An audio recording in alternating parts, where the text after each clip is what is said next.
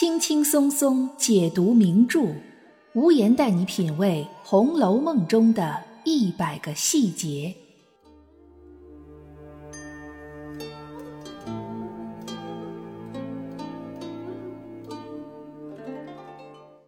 品读细节之美，发现别样红楼。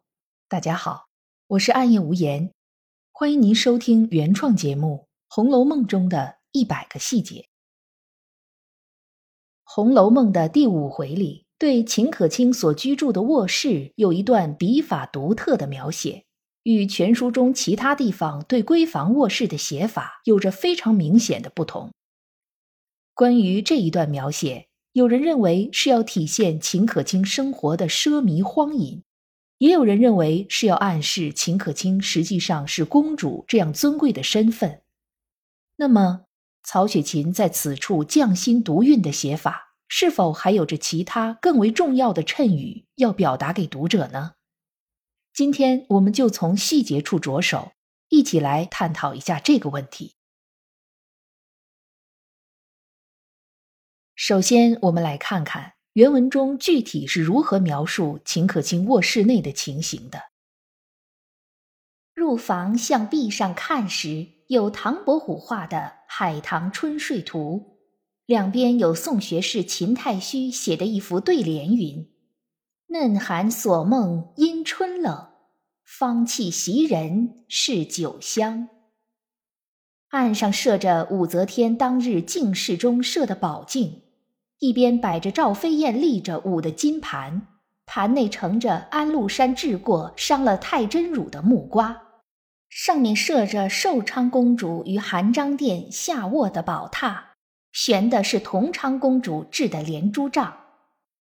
后面又说，秦可卿展开了西施换过的纱巾，移了红娘抱过的鸳枕给宝玉用。就是这一段对秦可卿卧室内部陈设的描写，在红学界占据主流的一种观点认为，曹雪芹这段描写中用了许多与古代香艳故事有关的器物，目的是为了暗喻秦可卿生活的糜烂荒淫。清代的《红楼梦》点评家王希濂在他所写的《新平绣像红楼梦全传》中就说道：“秦氏房中画帘陈设。”据着意描写，其人可知非专尺华丽也。他认为，在这段描写表面的奢侈华丽之下，其实是对秦可卿人品的一种隐喻。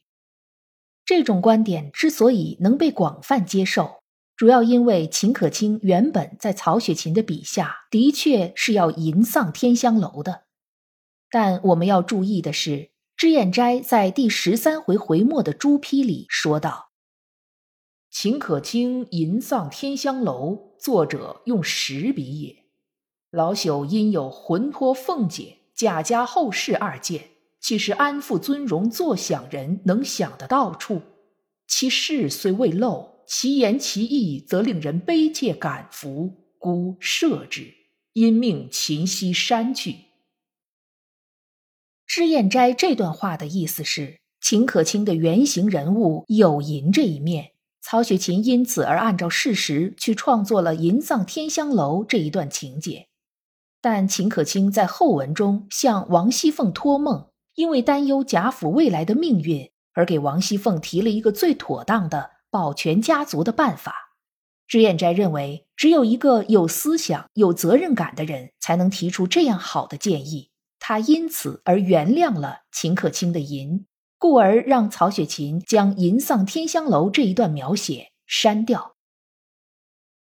就这样，曹雪芹原本的创作构思被打破了，他必须要重新构建秦可卿这个人物。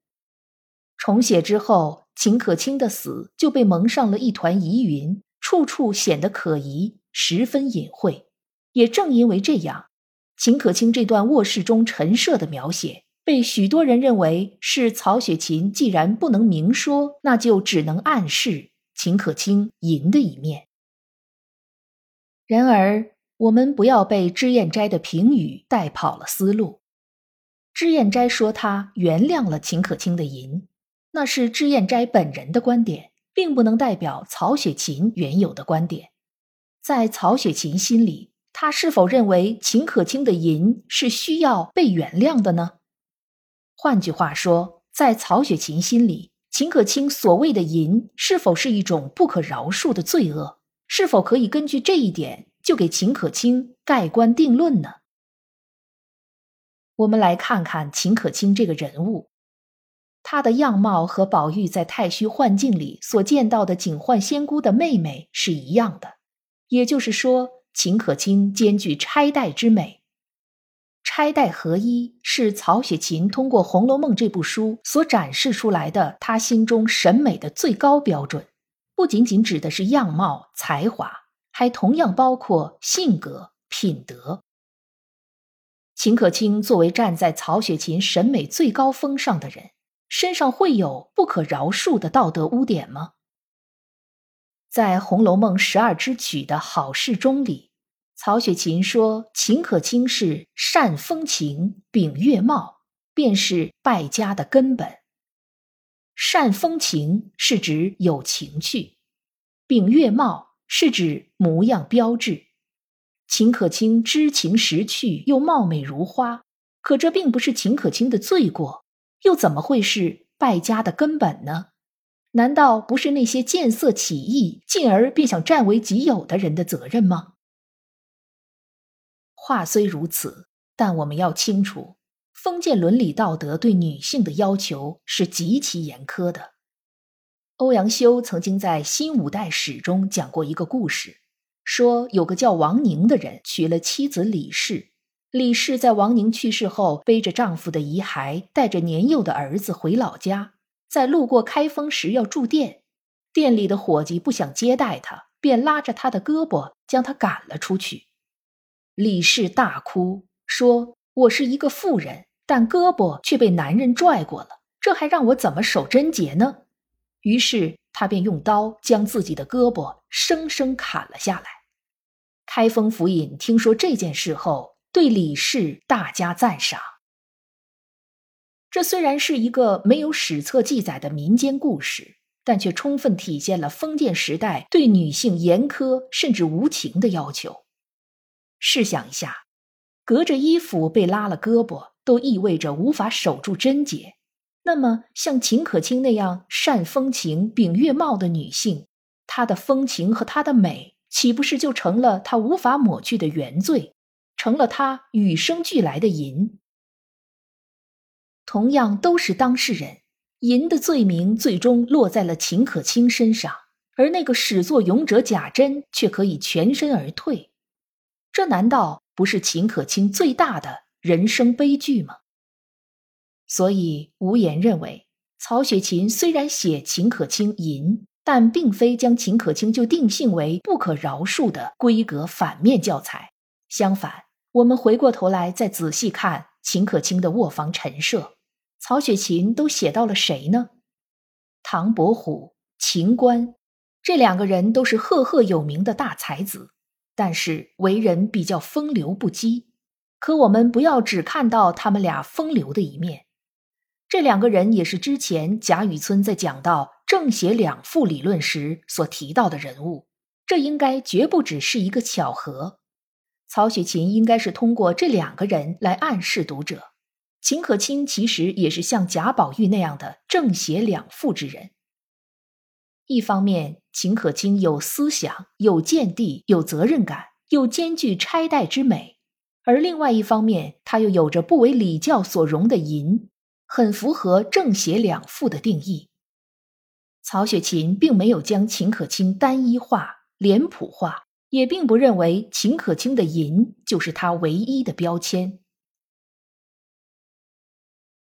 接下来，曹雪芹写到的是武则天、赵飞燕和杨贵妃。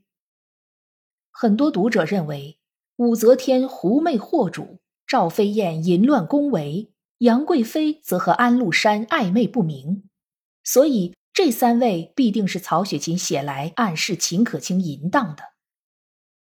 但我们再看深入一点儿，书中提到的武则天的镜室，也就是装满镜子的房间，其实并不是武则天修建的，而是武则天的丈夫唐高宗。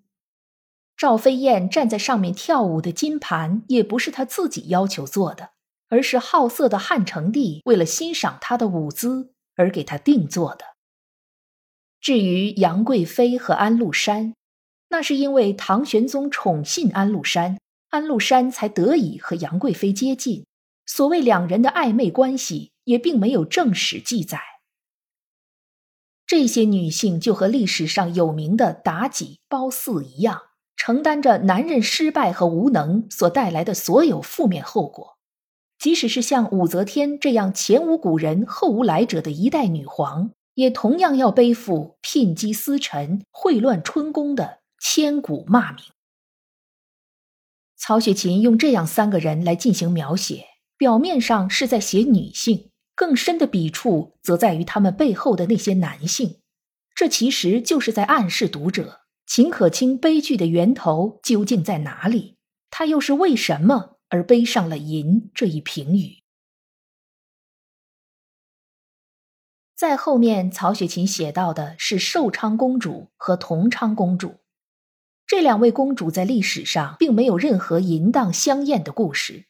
刘心武老师认为，此处是在暗示秦可卿也同样是公主身份。那么？这两位公主除了生活奢靡、身份高贵，还有什么其他的信息吗？寿昌公主据考证，应该是南北朝时期南朝宋武帝的女儿寿阳公主。因为宋武帝刘裕大力提倡节俭，其实历史上寿阳公主的真实生活并没有多么奢侈。此处应该并非体现秦可卿的生活奢靡。而寿阳公主最有名的梅花桩，这和秦可卿之间的关系也微乎其微。无言认为，寿阳公主和同昌公主这两个人，除了同为公主身份以外，唯一的相同之处就是命运悲惨。寿阳公主的父亲宋武帝刘裕，其实只在位三年就去世了，寿阳公主的丈夫也死在了战场上。寿阳公主一生中有一半的时间都在守寡。同昌公主指的是唐朝唐懿宗的女儿，她虽然受尽父亲宠爱，享尽人间富贵，但却在二十一岁时就忽然死去，死因十分蹊跷。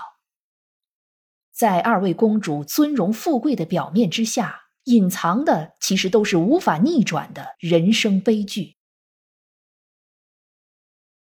最后写到的是西施和红娘，这两位和奢靡更是靠不上边儿。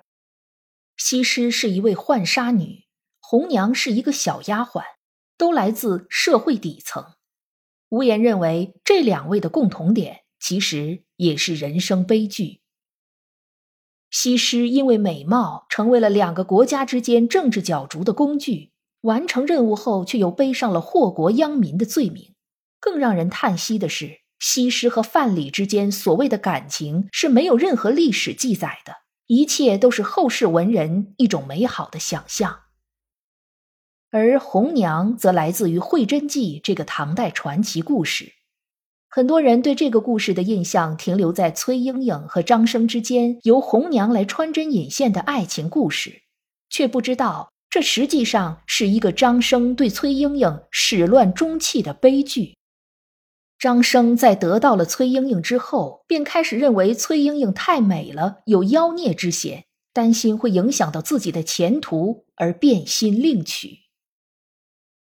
很显然，西施和崔莺莺都身不由己的成为了红颜祸水，就和武则天、赵飞燕、杨贵妃一样。当然，也还有秦可卿。曹雪芹在描写秦可卿卧房陈设的时候，用了七个人生带有悲剧色彩的女性，以及两位正邪两副的男性。他通过这种包含着衬语的写作方式，告诉读者，秦可卿在曹雪芹心里也是正邪两副的，就像贾宝玉、林黛玉和王熙凤一样。秦可卿的淫，并不是他的主观意愿造成的罪孽。而是超出了他自控范围的人生悲剧，也是一曲封建时代的人性挽歌。本期节目到这里就结束了，欢迎您在评论区或者听友圈给我留言，发表您的观点。也欢迎您订阅关注本专辑，收听更多无言的原创节目。本节目由喜马拉雅出品，独家播出。我是暗夜无言，让我们下一期再见。